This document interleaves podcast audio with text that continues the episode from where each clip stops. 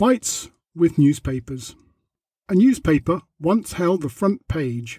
Local priest arrested for child pornography.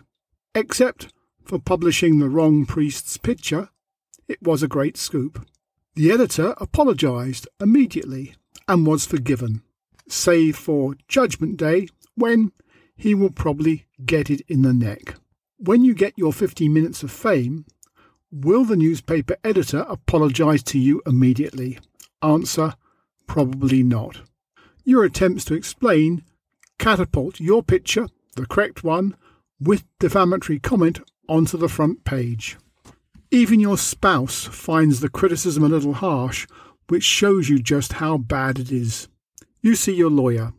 He is outraged and advises you to burn down the newspaper office and run the editor out of town on a rail. But you insist on using the law. Disappointed, he writes a letter to the newspaper, and a lawyer responds offering you the chance to put forward your side of the story. You are reminded of your attempts to explain so far.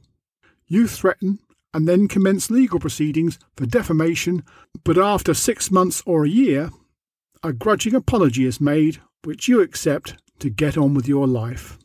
A victory of sorts. Newspapers rely on most people giving up.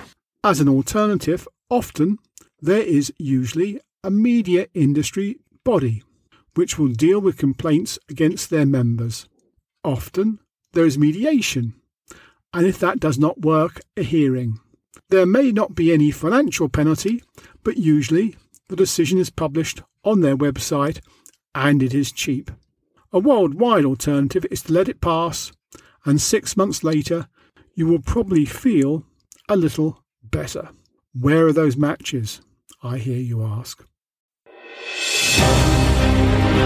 I'm Paul Brennan, and that was an extract from my book, The Art of War, Peace and Palaver The Contentious Guide to Legal Disputes.